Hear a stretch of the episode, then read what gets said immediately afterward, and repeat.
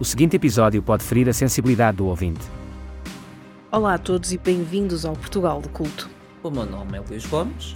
E o meu nome é Eva Monteiro. Lembram-se do episódio 2 deste podcast em que falamos sobre o neopaganismo e das burlas dos bruxos e falsos videntes? Lembram-se do mestre Alves a tentar vender pedras de proteção contra o Covid? Pois bem, as curas milagrosas não são só para os bruxos e curandeiros desta vida. Também são para as empresas de marketing multinível que cismam em vender aquele segredo oriental que eles não querem que saibas, mas que é usado há milhares de anos por monges tibetanos na montanha sagrada do Buda da Moedinha. Os suplementos continuam a ser uma indústria lucrativa e atrativa. Usando a vontade de resultados fáceis, com marketing de proximidade e promessas tapafúrdias de resultados sobre-humanos, esta indústria cresce como crescem os bíceps dos seus aficionados. A indústria de suplementos continua a crescer de forma acelerada. Se em 2021 era avaliada em 151 mil milhões de dólares, o crescimento anual composto estimado é de 8,9%. Há aqui um claro mercado possível de ser explorado. Afinal, quem não quer saúde num comprimido que tomamos em 10 segundos e nos resolve toda aquela sinfonia óssea quando nos levantamos do sofá? As vitaminas e suplementos minerais são ainda cerca de 30,8% do mercado de suplementos, mas as proteínas e aminoácidos aumentam sua cota neste mercado, que em 2021 era, cerca, era já de cerca de 13,4%. Com a proteína veio todo um segmento dedicado a ginásio e perda de peso fibras para a saciedade, supostos agentes termorreguladores para queimar gordura, vastas gamas de colagênio para articulações, ossos, unhas, pele, cabelo e toda uma parafernália que nos promete juventude, saúde e felicidade. O foco deste mercado muda consoante as modas. Se antes se focava em vitaminas e produtos para prevenir problemas de saúde, focado numa população mais envelhecida, o boom de ginásios, centros de estética e necessidade de produtos e procedimentos de beleza mudou um bocado o foco desta indústria. As gerações mais novas apostavam não só na sua saúde, mas também na sua imagem. No relatório que está nos links do episódio, temos logo um nome familiar apontado como um dos gigantes desta indústria: Herbalife. Herbalife tem os produtos com nomes deliciosos para contrastar com a aparência mais duvidosa. Olhem para o batido de chocolate cremoso, e sim é esse o nome, que aparece logo no homepage do site português, que parece uma qualquer sopa castanha cremosa mas podem contar com 25 vitaminas e minerais, incluindo vitamina D, que contribui para o normal funcionamento do sistema imunitário, e a vitamina C, que contribui para a redução do cansaço e da fadiga.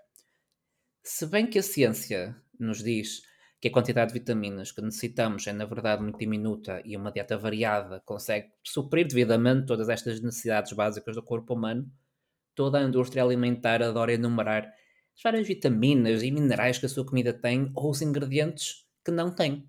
Afinal, quem nunca comprou aquele bife que se diz sem glúten?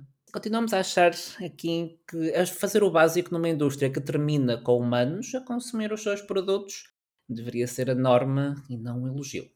E já falámos de quão dúbias são estas empresas no recrutamento, venda de produtos ou serviço e até a forma como se publicitam, mas temos aqui uma história em particular, não certamente a única, a primeira ou a última. A família Rogers acusa a Herbalife de os enganar, empurrando-nos para mais de 50 seminários e reuniões, o que os levou a despejar os seus rendimentos e contas poupanças nestes eventos, com as promessas de grandes fundos e ganhos extremos. O caso não foi o único, e se os Rogers tentaram transformar o seu caso num class action, um processo aberto e com um número indefinido de pessoas com a mesma queixa, já no passado as houve. A FTC encontrava-se em 2019 a enviar uma segunda ronda de cheques a pessoas que sofreram danos devido aos métodos e às promessas da Herbalife, tendo sido criado até um fundo, pago pela Herbalife, depois de um acordo da Herbalife com a FTC no valor de 200 milhões de dólares, parte pagos como multa à FTC. A empresa foi obrigada a reestruturar os seus métodos, mas não nos parece que essa mudança tenha sido muito evidente, se existente, Além de que, ao pagar a multa e acordos, Herbalife conseguiu fugir de ser legalmente considerada um esquema ilegal. Já a Genesis enfrenta uma decisão semelhante, devido a ter obrigado, ou sugerido avidamente, a compra de kits iniciais aos seus membros. Esta empresa, focada em beleza, parece ser tudo menos bela no seu interior. Como o valor do retorno prometido e o retorno médio atual eram demasiado discrepantes, a FTC decidiu também dar razão a um processo legal aberto com o valor de 2 milhões e meio de dólares. Tal como a Herbalife, o pagamento, de multas e a promessa de reestruturação funcionaram para a empresa continuar a atuar numa zona bastante cinzenta da lei. Já em Portugal, o pacote aqui mais barato que temos é de 243,54 cêntimos, mas pode assim eh, ascender no pacote Pro aos 1.597 euros e 61 cêntimos. Mas isto já inclui o melhor desconto que vocês vão encontrar. Desconto na vossa conta bancária. Ora, vejamos. O pacote inicial tem apenas 4 produtos, o que nos dá em média 60,89 euros por produto. Por este valor, comprar toda uma, podem comprar toda uma parafernália de cremes e sérums para vos hidratar até os pelos dos pés. O pacote Pro, com os seus excelentes 25 produtos, leva a média de produto de 63,90 e oferece a, a posição Sapphire durante 90 dias. Mais uma das estratégias que se apoia no FOMO, o Fear of Missing Out, porque é através do esforço, das contribuições e da sempre presente possibilidade de estarmos num nível todo, todo ele fictício, um vendedor menos eficiente que o do lado, que nos tornamos melhor. Quase como uma igreja qualquer das discutidas nos episódios anteriores. How unique. A lista aumenta e há várias notícias, investigações e acusações contra este tipo de empresas. Poderíamos certamente continuar a enumerar estas fraudes. Mas quero acreditar que aqui vocês aderiram ao pacote da discussão aberta. Não se fazem reembolsos depois de abrirem o link do episódio. De um modo geral, o ser humano tem medo da morte. Não só da morte, como do definhar e morrer. Acontece-nos a todos, a menos que enfrentemos uma morte prematura e acidental, ou não.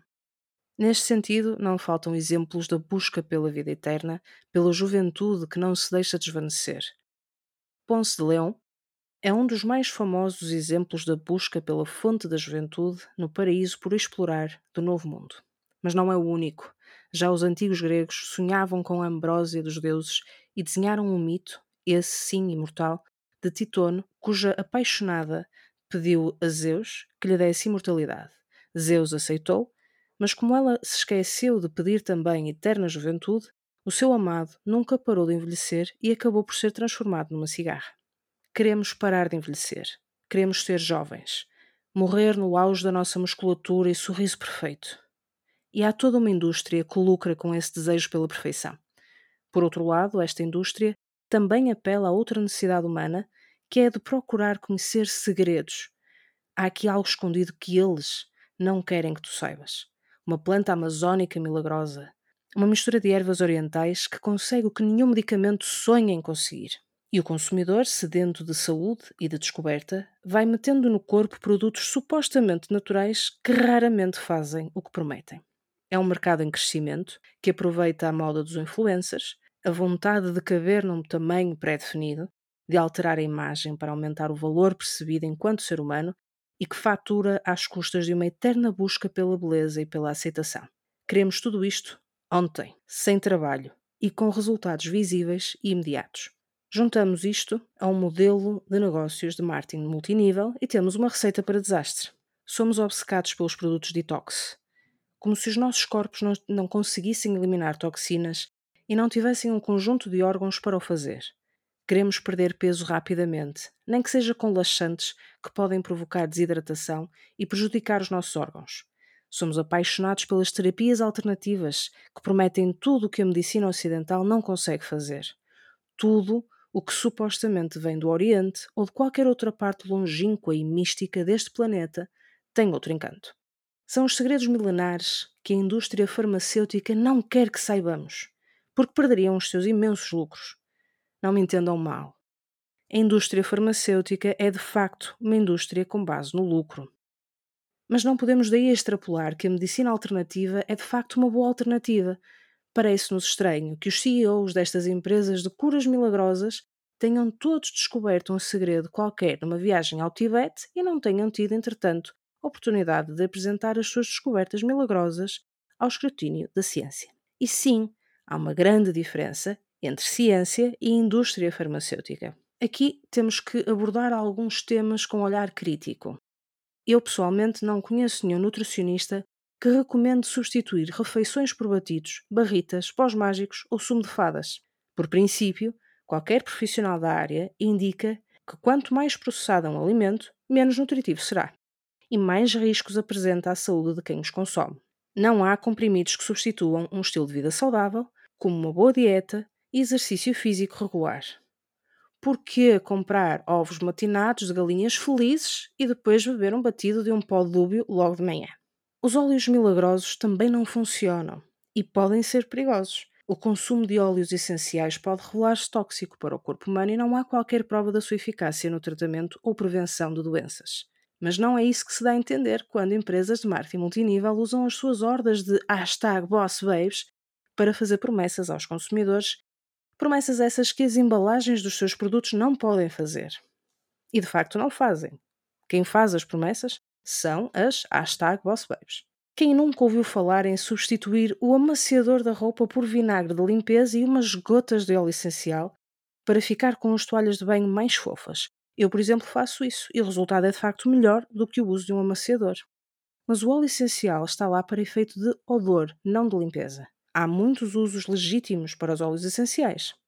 O problema é quando as empresas de marketing multinível, sedentas de vendas, os tentam vender como cura ou prevenção de doenças, fenómeno, aliás, que atacou a internet logo no início da pandemia do Covid-19 e que, à semelhança do mestre Alves e das suas pedras de proteção, prometiam dar o boost necessário ao organismo para combater este vírus. Houve escândalos e as empresas que promoviam este tipo de afirmações foram obrigadas a retirá-las dos seus websites. Aquilo que não se controla são as forças de venda, os consultores ou promotores independentes que nas suas páginas, diretos do Instagram ou webinars podem dizer o que bem entenderem sem grande consequência. Afinal, aquela garrafinha de óleo de asas de borboleta vai curar o cancro, inflamação, infecção e qualquer outro problema que se possa ter. E se achas que estamos apenas no reino do marketing multinível e que a pseudociência fica por aí, convidamos-te a visitar a página da Wikipédia sobre medicina ortomolecular. Esta especialidade parece ser praticada em Portugal, apesar de ter sido exposta no Brasil por praticar doses de medicação muito acima do recomendado pela comunidade científica. Além disso, a hospitais e clínicas em Portugal a oferecer consultas desta área da medicina alternativa, não deixando claro que não se trata de uma especialidade médica legítima e reconhecida. Não é um exemplo de marketing multinível, mas é um exemplo que uma bata branca nos leva muitas vezes a acreditar em tudo o que nos dizem.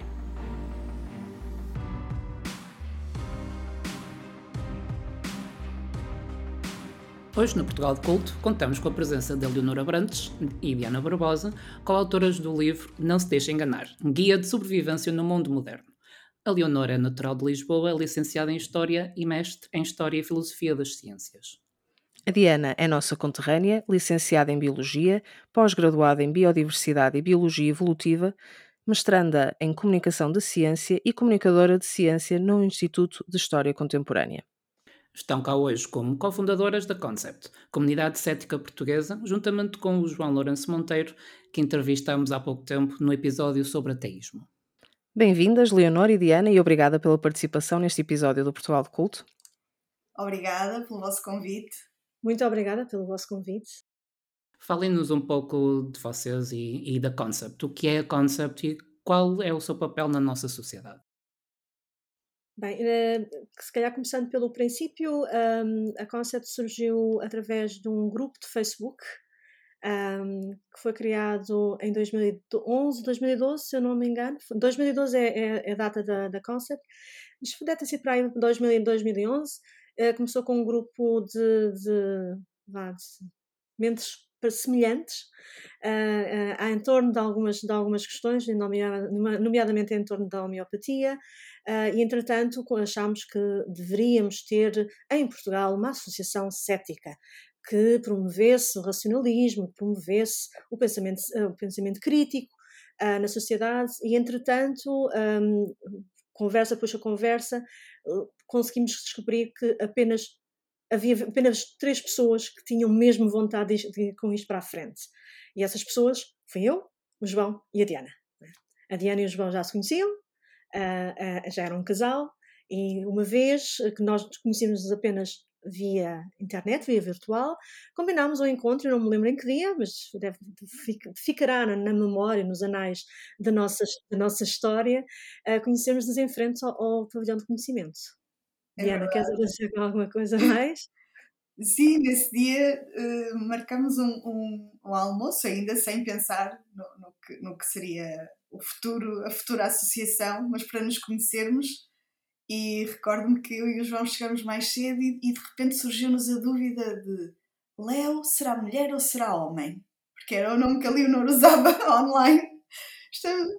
E só aí é que descobrimos que, que a Léo, com quem falávamos, um, era, era uma mulher. E, portanto, aí, a partir desse, desse momento, isso terá sido no, no, no inverno de, de 2011, a partir desse momento começamos a conhecer-nos melhor, a perceber que tínhamos um, objetivos comuns e uma postura também comum em relação à forma como gostaríamos de, de avançar com este, com este projeto. E não havendo então, uh, pelo menos uma vontade expressa de, de, das mais, mais pessoas que conhecíamos de formalizar uma associação, avançamos com a criação do site. Portanto, a Concept começa por ser um, um site onde reunimos cerca de seis a oito pessoas que escreviam em português sobre temas de, de ceticismo, tentando ter sempre uma postura didática e não de, de crítica pela crítica ou de, de, de, insultar a quem acredite numa coisa ou noutra, mas explicar dentro do, dos, dos, nossos conhecimentos, das diferentes áreas que cada um de nós estava mais por dentro, portanto, ainda no tempo dos blogs, uh, escrever um blog em português sobre temas céticos.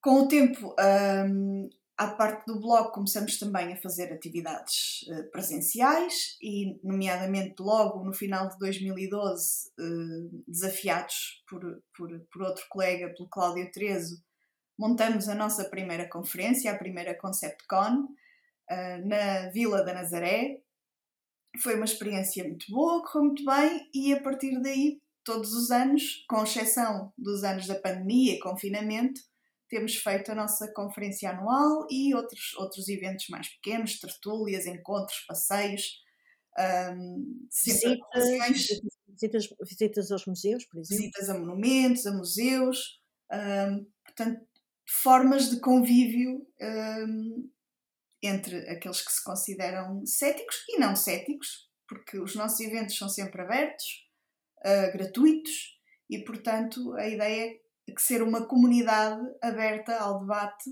sobre todas as questões relacionadas com a comunicação de ciência, os temas da ciência que têm mais impacto social, aqueles que levantam mais dúvidas na sociedade ou que existem mais um, ideias pré-concebidas, nem sempre corretas em relação aos mesmos. Um, e em 2016, por fim, formalizamos oficialmente a comunidade cética portuguesa.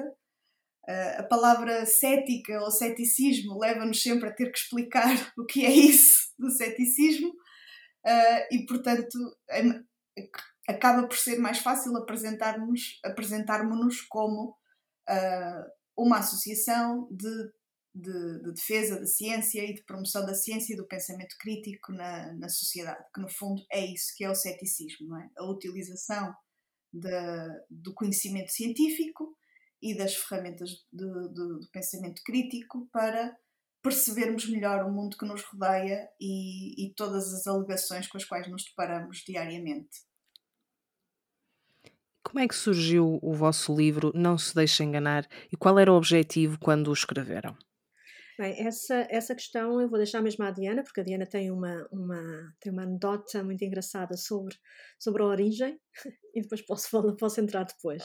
Mas Diana, desculpa, mas tens que falar da, da, da, do, do, da, como, é que, como é que se diz? Um, um caminho das estrelas que conduziu à produção deste, deste livro. É verdade. O, o, nós uh, muitas vezes debatemos entre nós, queríamos escrever um livro, vamos escrever um livro, mas estava assim, era uma ideia que ficou sempre um bocadinho no ar uh, e sem saber se haveria interesse editorial, comercial, de fazer um livro deste género em Portugal. O livro surge de um encontro fortuito de uma boleia do no, daquele que viria a ser o nosso editor e um, um outro amigo e membro da, da Concept, o Guilherme Lopes, que apanhou boleia de, desse, de, de, do nosso editor para ir a um jogo de futebol. E no caminho para o jogo de futebol começam a falar sobre o que é que um faz, o que é que o outro faz, palavra, conversa puxa conversa, e, e o, o, o Rui Coceiro, que foi o editor do nosso livro, estava a lançar um novo selo editorial e dizer que gostava de publicar um livro de divulgação de ciência, né, parecido ao, ao, que nós, ao que resultou ser o nosso livro, e o nosso amigo diz: Ah, eu tenho uns amigos, fazemos parte de uma associação e, e seriam as pessoas certas para, para escrever esse livro. Pronto, ficamos, fomos colocados em, em contacto, nós apresentamos o que nós gostaríamos de fazer como um primeiro livro sobre ceticismo em português.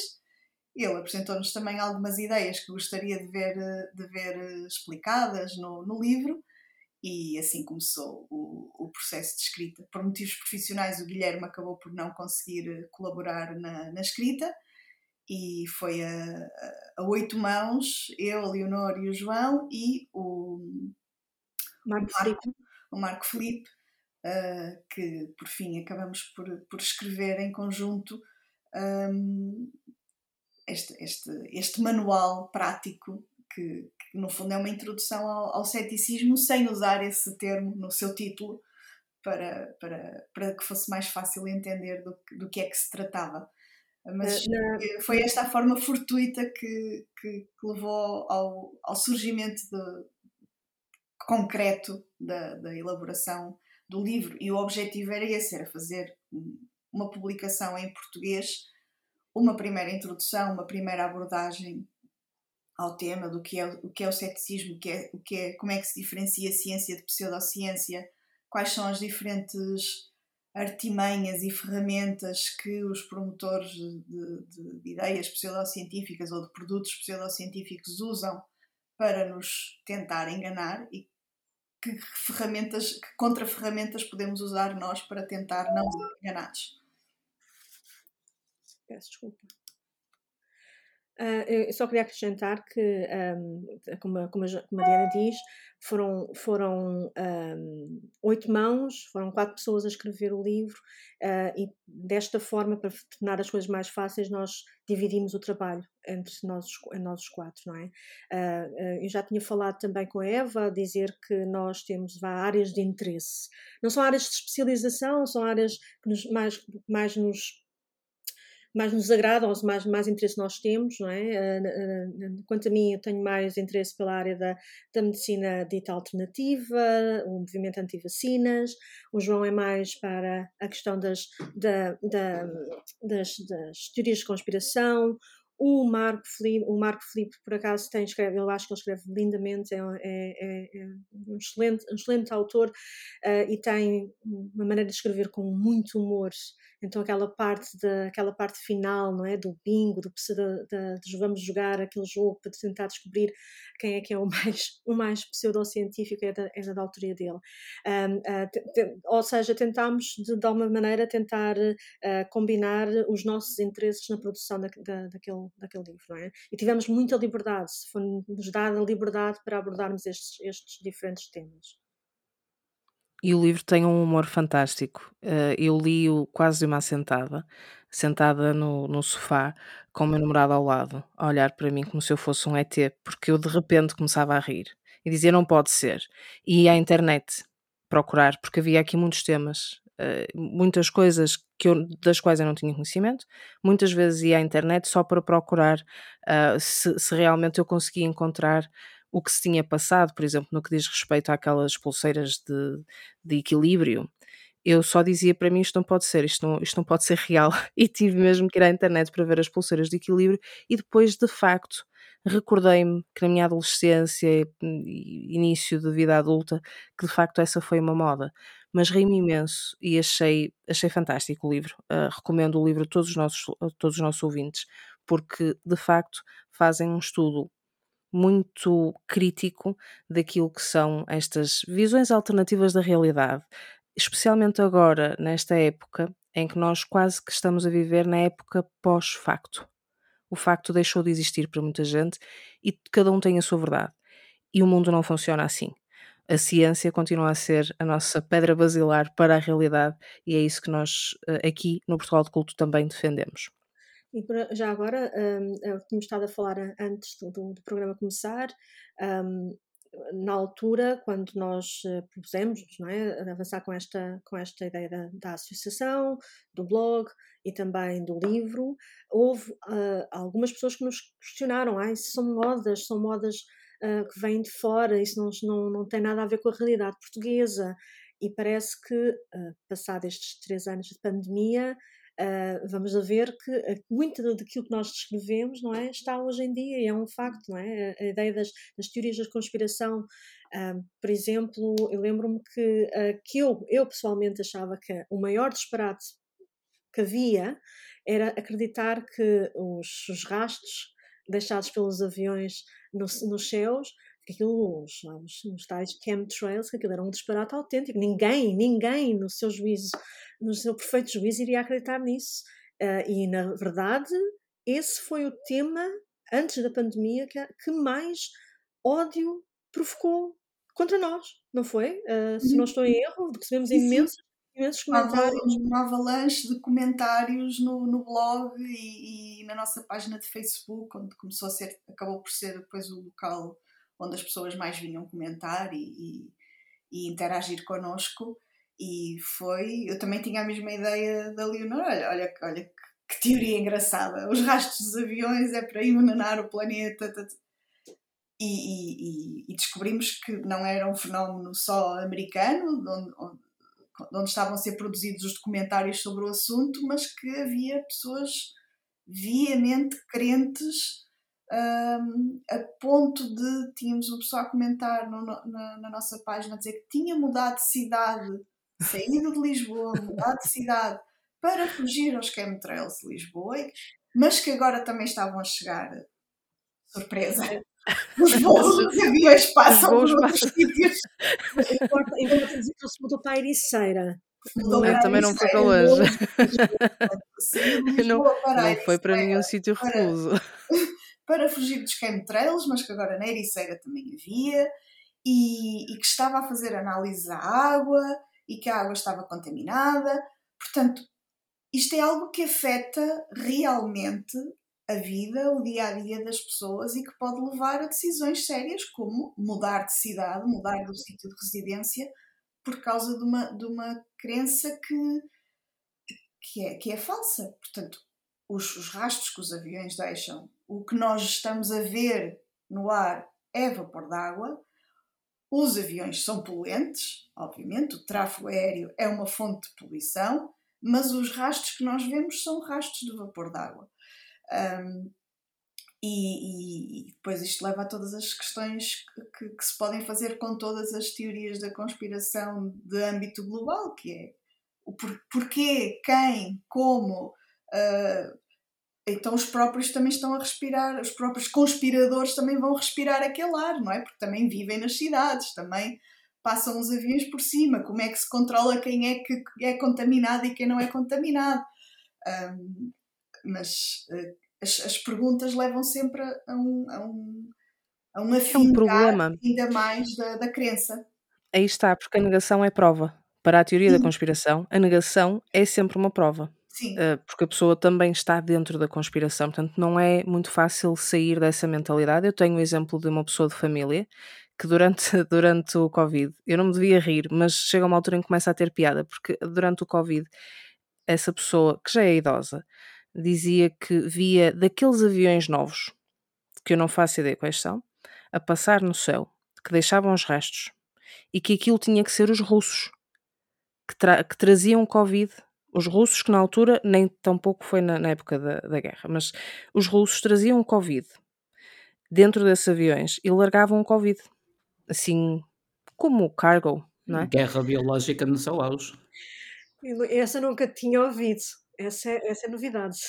E é que quando falamos, por exemplo, de chemtrails, a ciência da combustão é algo que nós damos no sétimo, oitavo ano que é um ano pelo qual todos nós passávamos, devíamos ter um conhecimento básico sobre o que é a combustão e isto não devia sequer ser um tema se as pessoas realmente tivessem um bocadinho de noção da ciência. Todos nós conduzimos carros, ou pelo menos a maior parte de nós tirou a carta e sabe como é que funciona um motor de combustão dentro daquilo que é o básico. Né?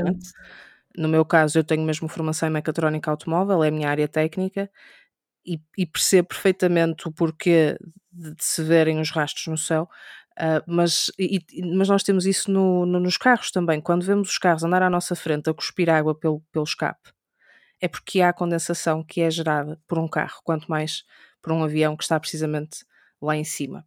Mas é, é, uma, é uma ideia interessante perceber de facto que quanto mais se tenta combater a desinformação, quanto mais se tenta combater a teoria da conspiração, muitas vezes mais força damos a essas pessoas porque elas já estão inseridas dentro de um tema ou dentro de uma forma de viver que já só vê a teoria da conspiração e todos os outros ou estão cegos ou, ou fazem parte da conspiração.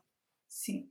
Um, há, há, por isso é que nós quando, quando quando fazemos os textos, agora temos escrito menos, mas quando fazemos conferências ou quando damos entrevistas, ou, um, temos noção que há pessoas às quais nós não vamos chegar, porque não há qualquer argumentação que as que faça mudar de ideias. E, o, e vemos como o nosso público imaginário aquelas pessoas que têm curiosidade ou que têm dúvidas sobre os temas e que estão à procura de esclarecer essas dúvidas. Porque quem já crê já é uma questão de, de fé, já muito dificilmente vai abandonar essa, essa crença e verá qualquer contradição à crença como um ataque, não é? Como um ataque à sua própria identidade e é muito complicado, não é impossível, eh, mas é muito complicado eh, furar esse, esse, essa bolha, uh, rebentar essa bolha.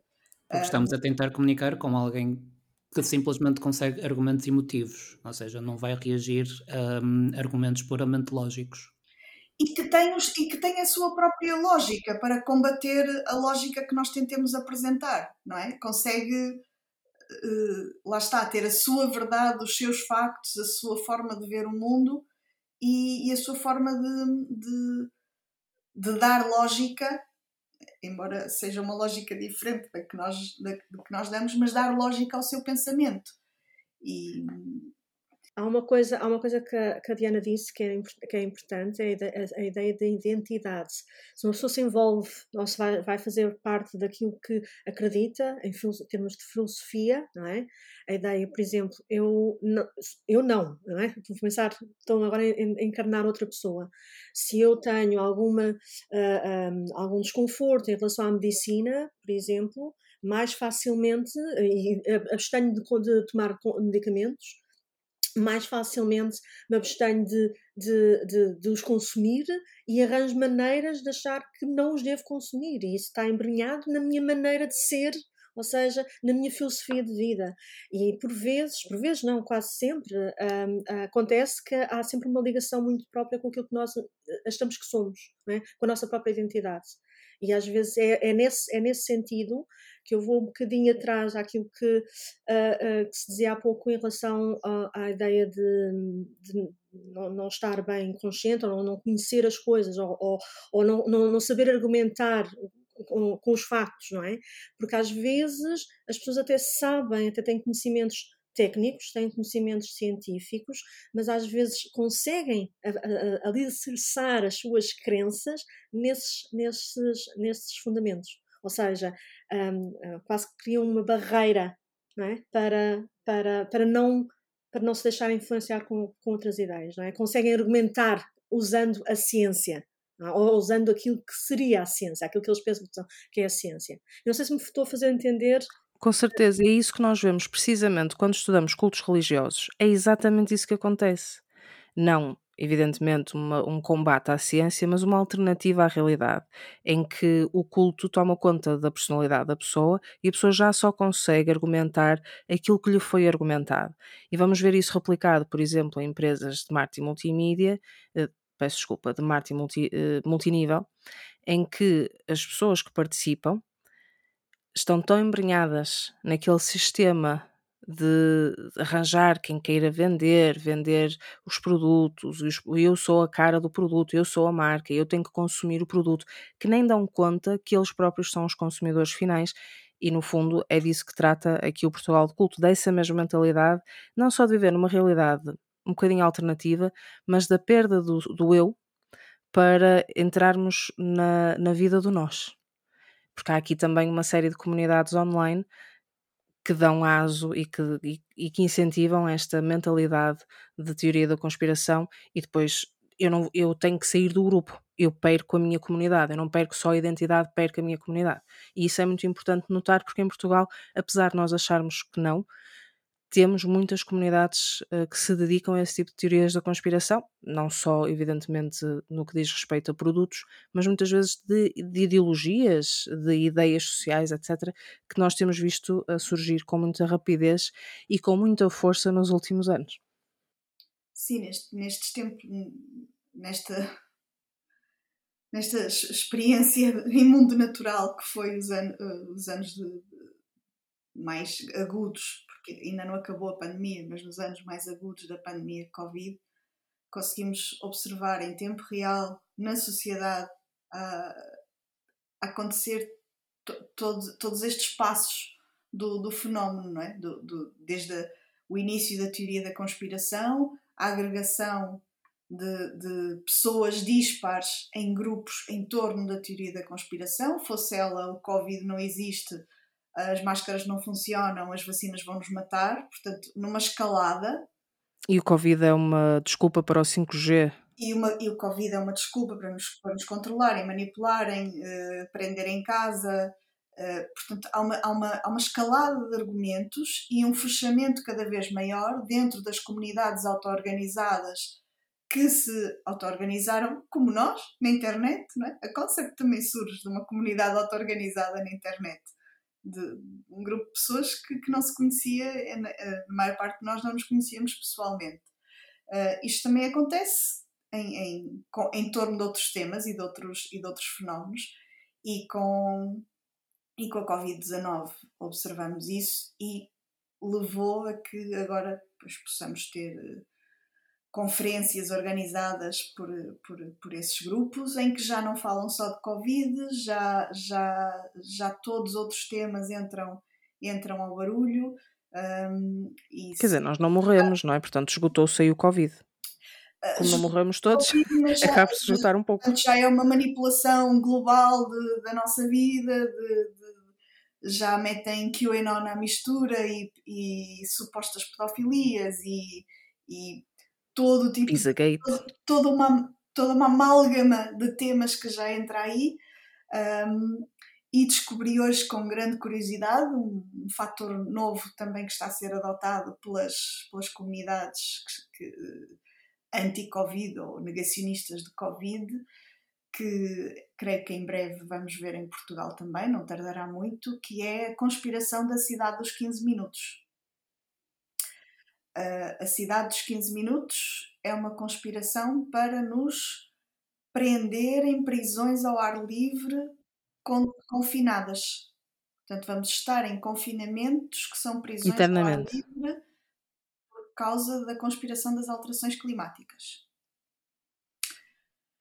Pois, porque também não existe uma alteração no clima causada pelo não, ser humano, não é? Pois. As alterações climáticas também é tudo uma conspiração que eles inventaram para nos controlar e para, e para dominar e, e, e alterar os, o nosso, os, os, nossos, os nossos hábitos de vida.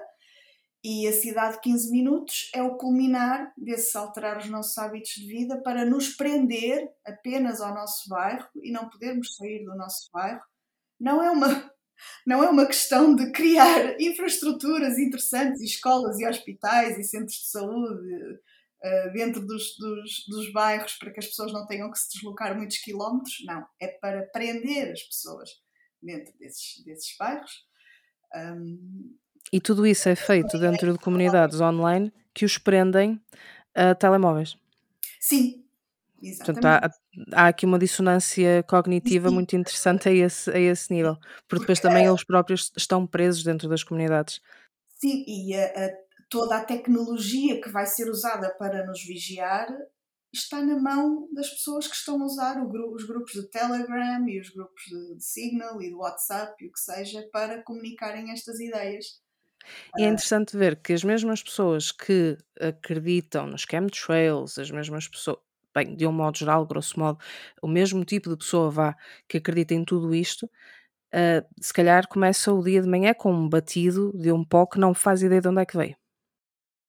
Sim, e entramos no tema, no tema das, das nutrições e dos suplementos e da Big Pharma que nos quer fazer muito mal, uh, sem nenhuma simpatia. Que nos quer manter doentes. farmacêutica, que não, não, não precisa de simpatias e tem, tem maldades suficientes que podemos apontar uh, e, e, que estão demonstradas e estudadas e, e bem documentadas, não é? Bem documentadas, uh, incluindo por, por, pela comunidade científica e pela comunidade cética, uh, mas realmente depois a, a, aparece uma, um, um frasquinho de, de, comprimidos naturais, milagrosos, orientais, milenares qualquer uma dessas, dessas palavras são logo um sinal de alerta em que a pessoa já confia, porque se é natural. O natural, é o natural, é, o natural é muito bom. Que riscos é que acham que correm os portugueses que são consumidores regulares de suplementos, batidos ou outros produtos de substituição de refeições e óleos essenciais como substitutos de medicamentos? Bom, o consumo de, de, de suplementos e substitutos alimentares tem um, podemos começar por um mal genérico, que é gastar dinheiro em coisas que são inúteis. Um, podemos começar por aí, pelo fator económico, uh, mas depois também tem fatores mais sérios a nível da, da saúde. Uh, para começar, não, se, não, não há um, uma regulamentação um, tão forte sobre esses produtos como existe sobre os medicamentos. Embora se venda tudo na farmácia, um suplemento não é um medicamento e, portanto, não passou por um processo rigoroso de testagem e de comprovação de quais os efeitos bons e maus que possa ter. Uh, os suplementos alimentares precisam apenas de um registro simplificado de que vão ser colocados à venda e só se houver queixas de clientes, uh, de consumidores, é que então existirá uma fiscalização mais apertada sobre o produto. Existem uh, entidades fiscalizadoras, mas que não conseguem dar vazão à quantidade enorme de suplementos que são lançados no mercado todos os anos, incluindo em Portugal. Um, outro problema dos suplementos é que não, tem, não, não temos a certeza de quais são os, os compostos que contém e a sua dosagem. Em alguns casos, eh, como suplementos de vitamina C, por exemplo.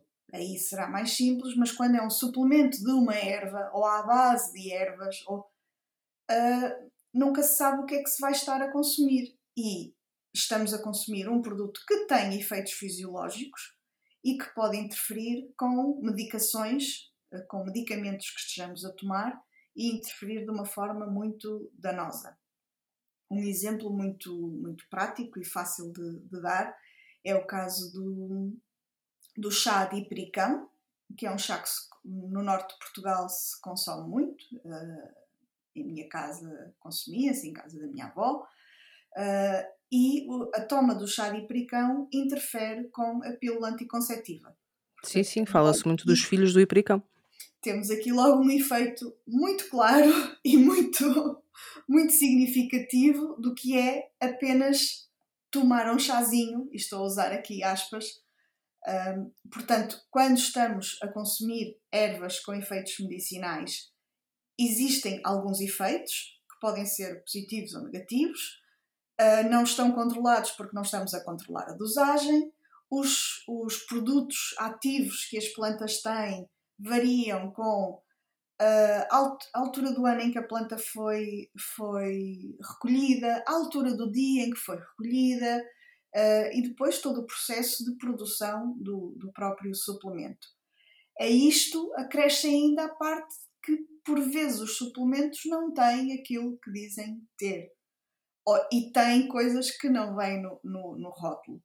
Uh, em Portugal não conheço um estudo deste tipo, mas nos Estados Unidos já foram feitos pelo menos dois, em que uh, se pegou num conjunto uh, alargado de suplementos comerciais e foi-se verificar quimicamente o que é que, o que, é que, o que, é que continham, efetivamente. E hum, houve dois, dois grandes, uh, duas grandes conclusões, digamos assim. Muitos produtos que diziam ser à base de ginseng ou ginkgo, outras plantas da moda que vão variando com o tempo, não tinham absolutamente nenhum registro dessa planta, eram simplesmente pastilhas à base de milho ou arroz.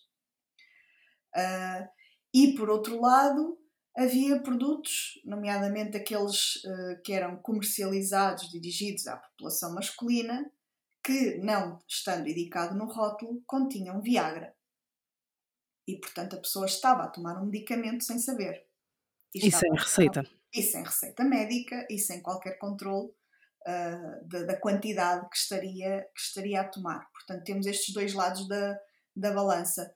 Ao serem produtos que são comercializados como suplementos alimentares, supostamente não podem fazer alegações de saúde, e na, na União Europeia isso está regulado pela Comissão Europeia um, e ainda esta manhã eu estava a consultar o tipo de alegações de saúde que podem ser feitas para cada tipo de, de suplemento alimentar. A maior parte das alegações são ilegais. Uh, por exemplo, os suplementos, os suplementos que alegam ser uh, ajudar a manter o colesterol ou baixar os níveis de colesterol, na sua grande maioria não podem alegar isso. Um, mas haveria que ir marca a marca uh, rótulo a rótulo, apresentar, apresentar queixa e nem sempre é, pelo menos nem sempre é aceita queixa se não for de um consumidor. Nós tentamos no passado apresentar queixa em relação às alegações que eram feitas uh, pelo, pela, pelos vendedores do mangostão em Portugal, que faziam alegações de saúde que não podiam ser feitas e na altura a resposta que obtivemos foi: Mas o, o senhor consumiu e teve problemas, se não é consumidor, não pode apresentar queixa. Portanto, isto dificulta muito uh, a tentativa de, de, de, combate e de alerta para as alegações que, que são feitas. E depois há formas de. Simular, não é? De Simular. Fazer, fazer tapar, a dizer uh, o reforça, é o reforça, uh, ajuda, Potencia. É? Potencia, fortalece, são, são alegações vagas, uh, mas no, no caso do colesterol eu tive mesmo a ver porque isso é, é, é, difícil fazer uma alegação vaga em relação ao colesterol, não é? Uma molécula específica e ou, ou, ou aumenta ou diminui, ou, e portanto existe uma, uma, uma lista enorme de supostos produtos que alegam poder uh, travar o aumento ou manter os níveis de, de, de colesterol no, no, corpo humano e que não estão autorizados pela Comissão Europeia para, para o fazer. Um, e, nomeadamente, no, estava a dar uma vista de olhos quais eram as novidades do dia na, na empresa portuguesa, na Viva Melhor, e eles têm um produto desse tipo. Um, e é curioso porque tem muitas fotografias da caixa, mas em nenhuma delas se percebe qual é a, a, a dosagem. É possível que não esteja controlada a dosagem. E depois, numa parte da página, falam em esteróis vegetais. Ok, os esteróis vegetais, genericamente, são compostos que podem contribuir para a manutenção dos níveis de colesterol, mas isso também se consegue com a alimentação. Depois, todos estes suplementos dizem sempre o suplemento deve ser tomado em conjunto com uma alimentação saudável e exercício físico. Que é precisamente aquilo que vai combater efetivamente é o precisamente. Se a pessoa tiver uma alimentação saudável, variada e fizer exercício físico, não precisa de suplementos alimentares absolutamente para nada. Uh, e portanto, isso é quase um. um é, é, uma, é uma forma de, de se precaverem, não é? E dizer, ah, se não fez efeito, é porque se calhar não estava a ter uma alimentação saudável e, e exercício físico, não é? Porque e se fizer efeito, já não foi do exercício físico nem da alimentação saudável, foi aquilo que fez toda a diferença. Se fizer efeito, fomos nós. É? Certamente. Se, se, se, sentir bem foi o suplemento, compre mais. Se se sentir mal, ah, se calhar precisa de melhorar a sua alimentação para complementar com o suplemento. Portanto, há aqui muitas formas de contornar a regulamentação que existe uh, e depois a quantidade enorme de produtos no mercado realmente não, não possibilita uma verdadeira fiscalização e tem que haver um, uma intoxicação uh, específica por alguém que apresente queixa para aquele produto para que realmente alguma coisa seja, seja feita. Ou então em casos como este nos Estados Unidos, em que se detectou um, haver Viagra em, em, em, produtos que eram vendidos como suplementos alimentares e isso era absolutamente ilegal e esses produtos foram retirados. Os produtos foram retirados, a empresa fechou e provavelmente a mesma pessoa uma, na semana seguinte abriu outra empresa com outro nome e até voltar a ser descoberta outra vez continuará a fazer o, o seu negócio. Um, porque é, é, isso, lá como cá, é apenas um registro simples de, de, de no caso português, na Direção-Geral da Alimentação e Veterinária, um registro simples de que vai uh, para o mercado um novo produto com estas características. E a fiscalização é posterior, não é anterior à, à ida do produto para o mercado. E depois, e depois uh, uh, isto são aqueles que são vendidos nas farmácias e que são vendidos em ervanárias. Falta aqueles produtos que são vendidos nas feiras uh, muito simpaticamente por algum terapeuta uh, e que por, não sei se agora não, não me recordo onde foi, mas foram também detectados metais pesados em chás e em supostos medicamentos ditos naturais e, que, e por vezes com, com substâncias, como substâncias naturais que são extremamente tóxicas para nós, não é? Uh, falta, essa, essa, parte, essa parte é que é mais preocupante, porque passando ali pela farmácia ainda talvez haja algum grau de, vá, de tentativa de, de vender algo que seja minimamente vá, uh, livre de, de, contaminação, contaminação. O resto falta as outras partes, não é? As outras, as outras, as outras, uh, os outros produtos que são vendidos um, fora, deste, fora deste circuito, não é? Estamos agora a chegar à época destas feiras, das feiras medievais, das feiras uh, regionais, das feiras de artesanato, e isso acaba por ser um bocado parte desse, desse tipo de feiras, os chás, os óleos, e depois a utilização desses produtos, que é uma recomendação, muitas vezes escrita a computador e impressa assim num papelzinho muito muito bonito com, com o nome do terapeuta ou com o nome da pessoa que fez o chá e que nada diz, só diz tome três chávenas por dia, sei lá eu efetivamente o que é que a pessoa está, está a tomar. Mas também temos visto outras, uh, outros casos que têm a ver com, por exemplo, óleos essenciais, que são efetivamente óleos essenciais e sabemos que o óleo essencial não é senão uh, uma redução daquela erva a um óleo essencial.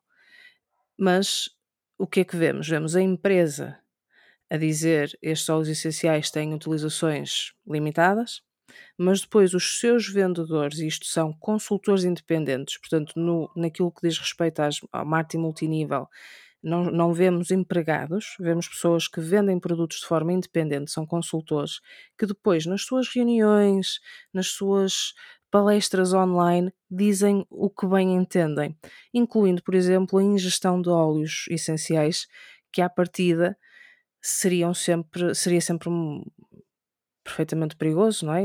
Engolir um óleo essencial, para quê? Sim, neste, neste caso do, do marketing multi, multinível, tanto com, com os óleos, como suplementos, como com os, os batidos e os, e os e os, os, produ os produtos de, de, alimentação alternativa. Uh, e na, nas chamadas medicinas alternativas também vemos isto. Uma coisa é o que está nos websites, o que está escrito nos seus folhetos que podem ser fiscalizados, o que dizem na televisão, outra coisa é o que dizem ao cliente, é? em privado. E, e aí uh, são feitas alegações muito, e recomendações muito que podem ser muito perigosas. Uh, e no, no caso dos óleos essenciais, realmente a toma, um, embora não tenha conhecimentos muito, muito aprofundados sobre a questão dos óleos essenciais, parece-me que a toma não se, a ingestão não seria recomendada porque estamos a tomar é um produto altamente concentrado um, e, e, e, com pouco controle de qualidade, não é? Porque os óleos essenciais são vendidos sobretudo para, para a, a chamada aromaterapia e, a, e, a, e usar o, o, seu aroma para, para o bem-estar, um, para o nosso bem-estar, a ingestão parece-me ser bastante problemática. A aplicação uh, tópica, portanto, a aplicação na pele também pode gerar, gerar problemas, porque se não são produtos que estão devidamente testados, uh, pode causar desde pequenas alergias até problemas sérios de, de pele. E, e, sabemos isso com, com vários uh, produtos vendidos como suplementos para aplicar na pele e que são extremamente danosos porque são, causam, causam feridas, são cauterizantes, um, uh, nomeadamente a chamada salva negra, que, que, é, que é comercializada em alguns países como uma alternativa para a remoção de, de tumores e que é perfeitamente assustadora porque uh, queima a pele, não é? Queima, queima, queima completamente a pele e, e, e, causa feridas e danos uh, muito sérios. Um, Bom, remove, não é? Remove um bocadinho mais do que aquilo que eu queria que removesse. Mais, causa mais, mais danos, feridas incuráveis. E, e, Mas está lá o tumor ou não? É que retirou o tumor, fez uh, aquilo que se dizia que iria fazer. Estou a brincar, claro que não retira tumor nenhum, não é? Pode não ter retirado tumor nenhum. Um, e sim, uh, essa é, um, é, um, é uma questão que é muito difícil de combater, porque o que é dito em privado é muito difícil de. E depois, a pessoa que sofre danos, quando se apercebe que sofreu danos, uh, tem medo de denunciar ou tem vergonha de denunciar porque foi enganada, sente-se enganada, tem vergonha de dizer que foi enganada e, e todos nós podemos e, e, já fomos, com certeza, enganados por alguém que nos convenceu de algo uh, que, não era, que não era o que era, o que era a verdade e que fomos, e fomos enganados e burlados. Mas a, a denúncia é, é muito difícil e no meio das, das medicinas alternativas já há várias reportagens de investigação em Portugal sobre, sobre esse assunto, sobre venda de, de, de produtos que são autênticas charlatanice. E a pessoa compra, percebe que aquilo não, não funciona, não faz nada, mas, mas não denuncia porque, porque se envergonha, porque se, se, se sente uh, diminuída por ter sido enganada por alguém Uh, e portanto o negócio continua e se calhar passa de, de, uma vila para outra vila, porque naquela vila já é, conhecido, já é conhecido o esquema e portanto passa para duas vilas ao lado. Um, e no, no caso dos, dos, dos, batidos e dos pós e de, das, das, de, do que acontece com, com a Herbalife, por exemplo, é? que, já, que já foi comprovado em tribunal uh, uh, que as alegações que fazem são falsas e que estão a enganar os clientes e que é um sistema de marketing multinível um, enganador para todas as pessoas participantes, exceto as do topo do topo, que são as que efetivamente ganham dinheiro com aquilo. Um, os, os produtos uh, fazem com que a pessoa deixe de ter uma alimentação saudável para se alimentar de, lá está, de uns pós, de umas misturas, de uns batidos, cuja composição não está totalmente determinada e, e, está a prejudicar a sua saúde, porque o que realmente é importante em termos alimentares é, é os alimentos que, que, escolhemos e a quantidade de alimentos que, que, que ingerimos e de que tipo. Um, e os vendedores uh, entram realmente num, num sistema de culto. Uh, eu tive um contacto próximo uma pessoa que começou a, a vender produtos uh, de Herbalife uh, e um dia já não falávamos há muito tempo, um dia telefona-me, esteve cerca de uma hora ao telefone a tentar convencer-me das maravilhas daquilo e que eu também devia tornar-me vendedora um, e inclusivamente tinha recorrido ao crédito para poder entrar no sistema uh, na altura em que não havia as, as, chamadas uh, gratuitas como temos hoje de telemóvel, tinha comprado telemóveis das três operadoras nacionais para poder ligar a pessoas de todas as operadoras e ter todo o seu, seu campo de clientes o mais coberto possível. Um, depois contava histórias, lá está estas histórias que são os consultores que contam que a prima, a tia, já não me recordo, alguém, um familiar que tinha um problema de saúde e que há muitos anos e que não conseguia curar e com os produtos da Herbalife tinha resolvido o problema uh, e que estava muito contente e agora não queria outra coisa e também obviamente se ia tornar vendedora da Herbalife.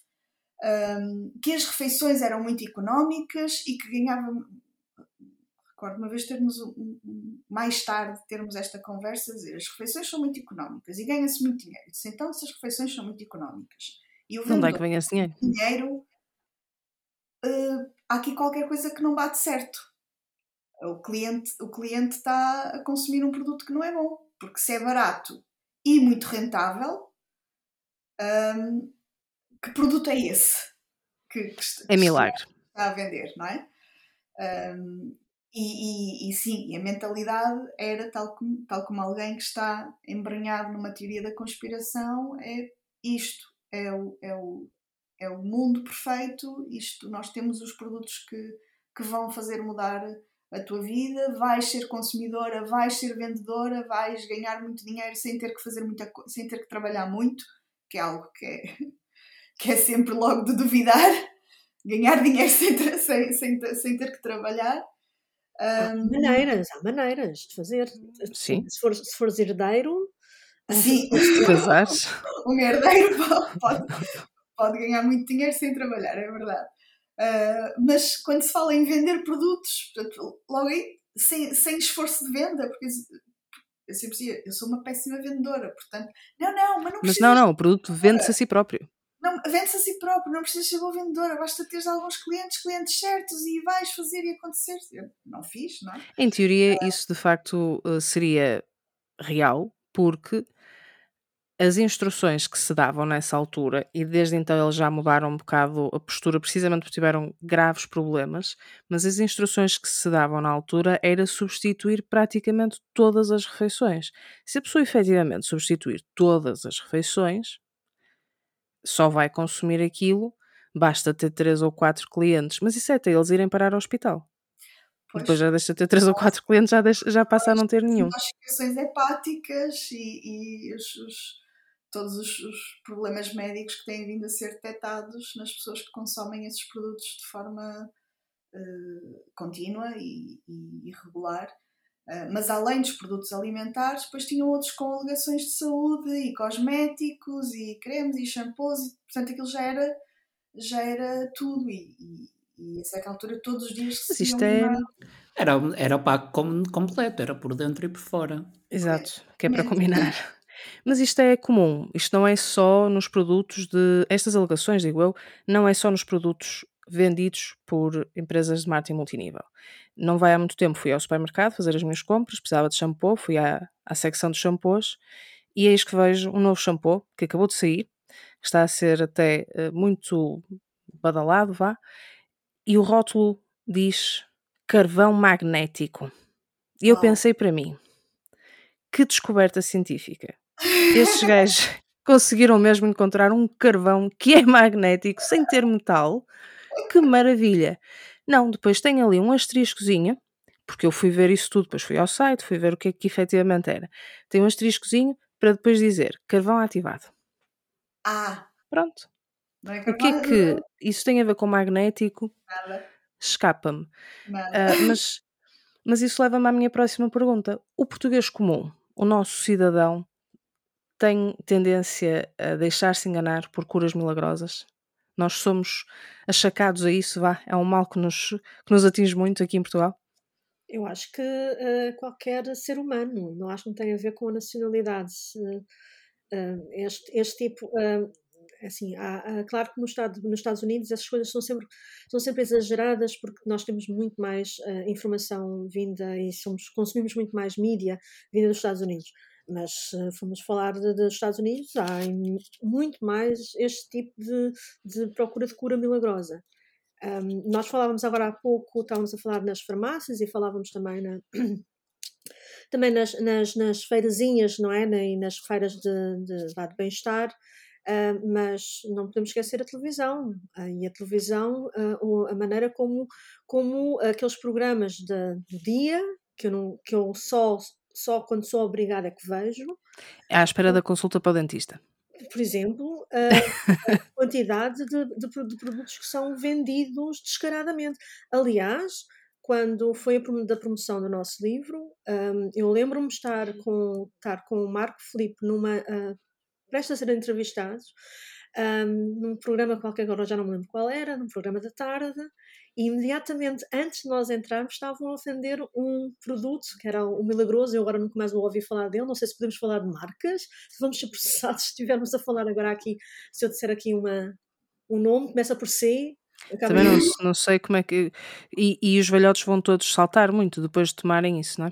Uh, é sim. uh, eu não tenho problemas em dizer, em dizer ah, marcas, dificilmente. O calcitrim, é? Exatamente. e, o calcitrim é, e supostamente, dizer... supostamente aquilo que nós ouvimos nos bastidores é que aqueles, aqueles apresentadores quase que lutavam uns contra os outros para serem eles a apresentar o produto. Acredito. Porque uh, a Leo teve um não surpreende. implicados, ou seja, para a promoção daquele produto. É? E, e, aquilo que passa é que temos uma população uh, uh, bastante, vá, bastante com uma idade bastante avançada, não é? Estamos a envelhecer e temos uma população muito, muito, muito suscetível a este tipo de campanhas, a este tipo de, de informação. Porque é ah, porque se vê na televisão é verdade. Exatamente. Não é? Há muito uh, essa mentalidade. Eu vou aqui usar o, o meu ceticismo e corrigir a, a Léo só num pormenor. É que essa entrevista ainda foi antes do, do, do livro. Uh, foi antes do livro? Foi, foi uns anos antes.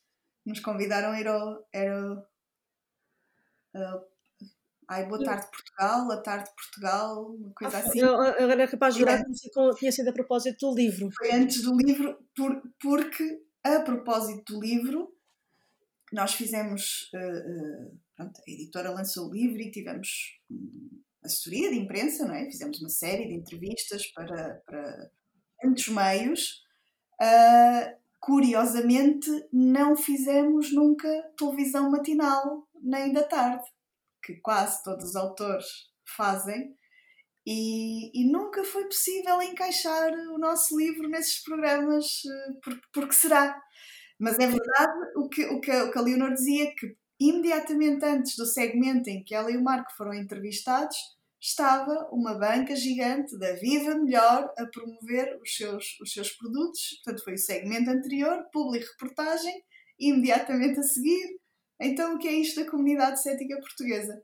Tens razão, tens, tens razão, não foi, não foi do livro, mas agora estava-me a tentar lembrar. A maneira que eu fui com o Marco, só podia ter sido. Oh, tens razão. É, foi, foi um bocadinho antes, eu ainda estava, ainda estava no Porto, ainda não estava cá, cá em Lisboa. Uh, mas depois, quando foi a, a, altura da promoção do livro, aconteceu esse, esse fenómeno. Chegamos a, a, ter a possibilidade de um agendamento para, para, para a Praça da Alegria, mas à última hora desmarcaram. Uh, Questionam-me porquê.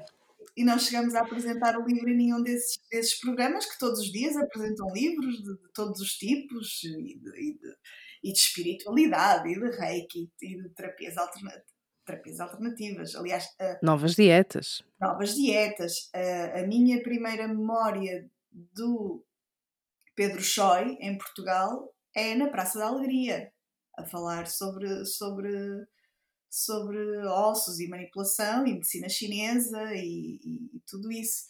Portanto, esses, esses programas, os ditos uh, daytime, Portanto, os programas da manhã, os programas da tarde uh, são grandes veículos de, de, desinformação, seja sobre alimentação, sobre medicina, uh, e um, afetam um segmento muito especial da população, especialmente frágil da população, que é a população mais idosa, população desempregada, portanto, precisamente aquelas pessoas que muitas vezes têm menos recursos e que lá está que vão gastar os poucos recursos económicos que têm em produtos que não lhes vão trazer nenhuma mais-valia. Um... E que encomendam isso por telefone, não é? Se bem me recordo, eu não costumo ver esse tipo de programas, mas é por telefone. E que agora Sim. já te oferecem a Bíblia. Com a calcitrinho já levas uma Bíblia. Ora, está aí uma mistura que eu acho maravilhosa. Amanhã, segunda-feira, aliás, uh, vou, vou já ver um programa só para ver isso. Uh, não fazia ideia. A empresa Viva Melhor, creio que tem a sua origem no Brasil, mas tem uma, uma sede muito bem localizada na Avenida da República, em Lisboa, uh, prime location, portanto, em zona bem rica da cidade, uh, o que revela também, com certeza, os, os lucros que, que arrecadam em Portugal e que lhes permite estar, estar assim tão bem situados tão no que respeita à localização imobiliária da, da sua sede. Um, é, é, um, é, um, é um mercado multimilionário uh, em Portugal e em países, em mercados maiores, é um mercado bilionário, não é? é e é isso que sustenta esses programas. Os, os isso mercados... e o Ligue para cá que vai ganhar um carro. É? São duas é. coisas que sustentam estes programas. De alguma forma, isto, isto, tem que ser sustentado, estas pessoas têm que ser pagas. O programa precisa de dinheiro e ele vai buscar dinheiro Certamente que se fosse uma questão de dar informação sobre novos suplementos, novos medicamentos, novas uh, novidades na área da, da, da medicina ou na área da dietética, veríamos mais variedade, não seria sempre a mesma empresa. Pois, e depois Portanto, tem que haver aí qualquer coisa. Além da public reportagem, no meio dos convidados dos, do, destes programas, temos convidados sérios e convidados menos sérios. E como é que depois destrinçamos a coisa, não é? E se é um público-alvo, que é um público-alvo que ainda vê televisão, já não sou eu o público-alvo desse, desses programas, ou, ou pessoas co como eu, uh, que nem sequer televisão tenho em casa, portanto não vejo televisão e só, só vou apanhando esses programas, lá está, hospitais, gabinetes de dentista, uh, esse tipo de, de, de locais que, que não tem, não, nunca tem as televisões sintonizadas num canal de notícias, está sempre assim num, num, num desses de entretenimento, mas que, sendo programas de entretenimento, não sendo considerados programas de informação, são vistos pela população como sendo programas de informação. É? E, e, por vezes acontecia, conversas com a minha mãe, por exemplo, dizer, eu vi na televisão. Foi uma senhora à televisão aquele programa. E a televisão ainda tem para uma certa faixa etária, pelo menos, autoridade. Uma pessoa, se vai à televisão, é porque é importante. Só é convidado para ir à televisão alguém que sabe do que fala. É? Ou pelo menos essa é a intuição que ainda está imbuída na, na, na mente das pessoas, não é? A televisão é, é um carisma, um carisma. Vão dizer. Uh, depois é também o carisma do apresentador. Uh, o que eu vejo às vezes aqui, as pessoas, uh, quer dizer, eu apanhei através de um podcast aquele, aquela paixão que as pessoas têm pelos apresentadores de televisão, nomeadamente uma senhora, não é? A Cristina, não sei, não sei das quantas. A Cristina Ferreira. O, o, amor que, que, as pessoas têm pelaquela pessoa. Se ela diz, as pessoas. Está certo. Vão, claro. vão automaticamente acreditar em tudo o que ela diz. E isto é, é, é muito complicado. Agora temos esse fenómeno transportado para as redes sociais e os influencers, nas, os influenciadores nas redes sociais, que então multiplica por, por mil uh, o fenómeno televisivo. E começa a apanhar faixa, faixas etárias muito mais novas, estão muito Ora mais bem. expostas Exatamente. e muito mais influenciadas por, por este tipo de conteúdo. que é a nossa faixa etária? Já vai apanhar todo um outro público, mais da nossa faixa etária e muito mais jovem, um, com um outro tipo de forma de mensagem, mas a venda do produto no final é a mesma, não é? A forma de o vender é que já é diferente, já não é o senhor de bata branca na televisão, é a modelo ou a, a, a, mulher muito bonita ou o homem muito bonito na praia ou no ginásio ou a dizer eu tomo isto e por isso é que tenho este grande corpo. Com dois uh, filtros em cima. Photoshop. E depois é a ideia, é a ideia de ser autêntico. Uh, eu tenho pessoas próximas que me dizem: ah, não, não, uh, isso, uh, eu dar dinheiro a uma entidade comprovadamente vá honesta de recolha de fundos, prefiro dar àquela pessoa que está no Instagram porque ela é uma pessoa, é a pessoa que lá está realmente a passar pelo, pelo problema. Nota-se, vê-se. E nós sabemos que a maior parte das pessoas, às vezes, que está, está do outro lado de lá, debaixo de filtros, estão simplesmente a angariar dinheiro para o seu bolso, para o seu próprio bolso. E que aquilo é marketing. Uh, muito, muito especificamente, não vou dizer todas as redes sociais, mas o Instagram é perfeito para o marketing.